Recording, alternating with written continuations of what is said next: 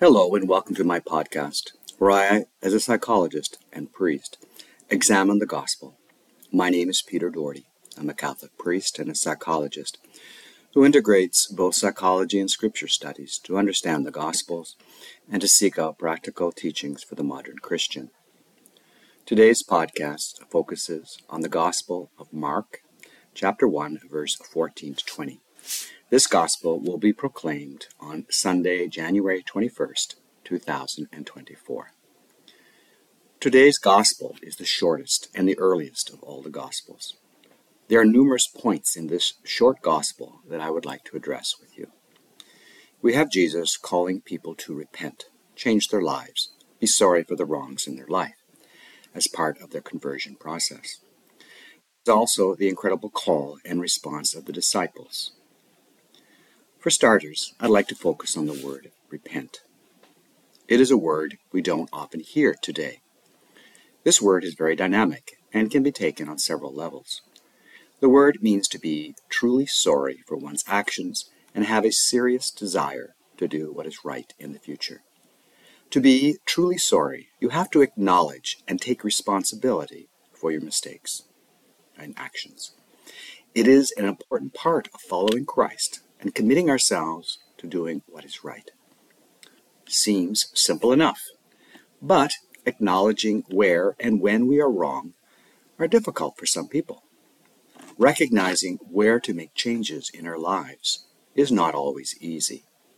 The expression or phrase from Matthew chapter 7, verse 3 to 5 First take out the log of your own eye, and then you will see clearly to take out the speck out of your neighbor's eye focuses on the fact that we are often more sensitive to other people's shortcomings than we are of our own. We need to do our personal work.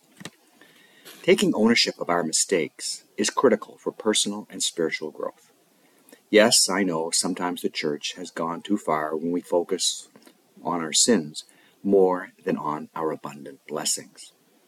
Awareness of both are necessary for spiritual growth. Often our sin is a result of something missing in our lives. Revenge, bitterness, and fear are three attributes that can lead us to sin. Sometimes we are not sensitive enough to the times when we have sinned. I remember a meeting I had with someone who sought me out because they were desiring to deepen their spiritual life. I'll change the situation a bit to protect their privacy. This woman came to me and said, and I quote, I have haven't sinned in three years. I was initially impressed. She then went on and said, I haven't murdered anyone, I haven't stolen anything, and I haven't committed adultery. At this, at this point, I wondered, what did she do three years ago? We run the risk of becoming complacent in our actions and not taking enough notice of the small but significant times when we have sinned and have strayed away from what we truly believe. In every situation in the, in the Gospels where Jesus is confronted with the brokenness of others, he is rarely judgmental and consistently preached forgiveness and healing. We need to do as well with others and for ourselves. I do want to point out that Jesus did call out the Pharisees for their insensitivity to the needs of the people and to the money changers in the temple who were being disrespectful in the temple. In both cases, however, Jesus focused on the people's actions and gave them examples of better behavior. I'd like to focus more on how Jesus understood sin. He clearly wasn't for it. He seems, though, far more interested in what sin does to a person's soul and being than in punishment. I couldn't find any reference to Jesus bringing up the topic of sin. The people around him, though, certainly did, and quite frequently wanted to know who had sinned. Throughout the Gospels, Jesus calls people to conversion rather than punishment for their sin. Repentance also requires introspection, not just self reflection. Some people, unfortunately, mistake this for what they call navel gazing. They're just looking at themselves. Seems a bit narcissistic to me. No, I'm talking about reflecting on yourself to gain understanding of yourself and of your environment. Introspection can also be useful for discernment and provide a rationale and understanding of what you need to do in your life. The second part of this gospel that I want to draw your attention to is the call of the disciples. Likely, this gospel will sound familiar, as we heard the gospel of John in last week's gospel, where we hear about the, the call of the apostle Peter. It is different from John's account.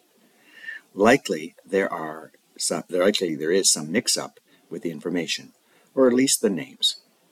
The, niche, the issue reminds us that while the gospel is divinely inspired, some of the minor historical facts can get mixed up, but the main focus, the main point, remains the same. We have the disciples responding to the call in a very dramatic way. They literally leave everything and follow Jesus. On one level, I'm impressed, and I, but I also am wondering what happened next. There is some evidence that the disciples didn't go far. We have Jesus being asked to cure Peter's mother in law in Luke chapter 4, verse 38.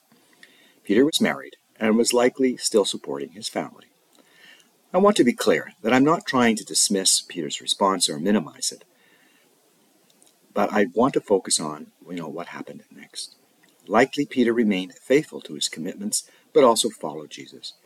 We read of Jesus correcting Peter, as Peter had the tendency to jump to conclusions, but he was still a man of his own culture and saw society as a man of his time. Nevertheless, Jesus was able to recognize in Peter many gifts that would serve the mission well. Likely, Peter and the soon other disciples had heard about Jesus before. Peter likely followed Jesus for several reasons. He was curious. Jesus spoke to his heart. The point is, the Apostle Peter provides us with a prototype of what it means to follow Jesus. I also want to draw your attention that Jesus invites others to be part of the mission. The Spirit can impact someone directly. But it seems that God works through other people. This is not new. In the Old Testament, often referred to as the Hebrew Testament, Yahweh, God, called prophets and holy people to work amongst his people. We have examples of miraculous interventions into human life by God, but we have many more where the Spirit worked quietly through other people. Despite their shortcomings and even sin, God called them to serve.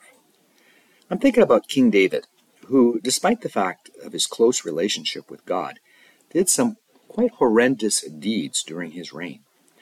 The one that immediately comes to mind is his successful plot to get a woman he was desired, Bathsheba, by having her husband Uriah the Hittite killed in battle. We find this account in the Hebrew Bible, to, uh, 2 Samuel and 1 Kings, verse 1. We also learn that Bathsheba Bathsheba certainly later became one of the wives of King David and the mother of King Solomon. David was not exactly the kind of guy you would expect to be chosen by God. God is quite capable of achieving his goals despite the frailties of his creation, humanity. So where am I going with this? Today's gospel reminds us that God God calls people into his work and does not disqualify them for past mistakes or present frailties. God is not limited by our frailties and is quite capable of doing great things with people who are weak or lack understanding and even struggling in their faith. So I encourage you to dare to believe that God is calling you into a deeper relationship with Him. Don't allow anything or anyone to get in the way. Look for people and events in your life that will bring you closer to God. Also recognize that the Spirit can reveal itself to you in unexpected places. Thank you for listening. If this is the first time you've heard my podcast and you are interested in hearing more, I urge you to listen to my podcast listed in the new website that has been put up. The link is https colon backslash backslash a underscore psychologist underscore looks underscore at underscore scripture dot buzzsprout dot com. Every Sunday, I release a new podcast focusing on the gospel for the following week. I invite you to listen to all the podcasts, and I hope the reflections are useful to you. If you have any questions or concerns, I can be reached by email at peter.doherty, D-O-H-E-R-T-Y-O-M, gmail.com. I'm excited, too, about plans for the coming year. I'm creating an online retreat for the Holy Week in Easter. I will be giving more details when we get closer to Easter. I hope you'll be able to join us.